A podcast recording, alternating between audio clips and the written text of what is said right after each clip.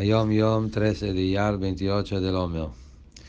En Minje decimos Tahanun. Eh, el 13 de Iyar es Erev, víspera de Pesach Sheni. Y en Minje, de víspera de, del Hag, siempre no decimos Tahanun. En Pesach Sheni sí decimos Tahanun.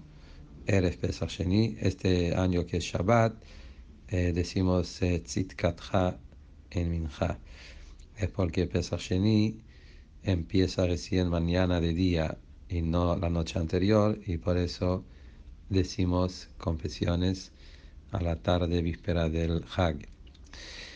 El Alter Rebbe, en los años que decía Mamarim cortas, dijo una vez, Da male mala mimach, está escrito en Pirkei Avot, sabe qué hay arriba tuya.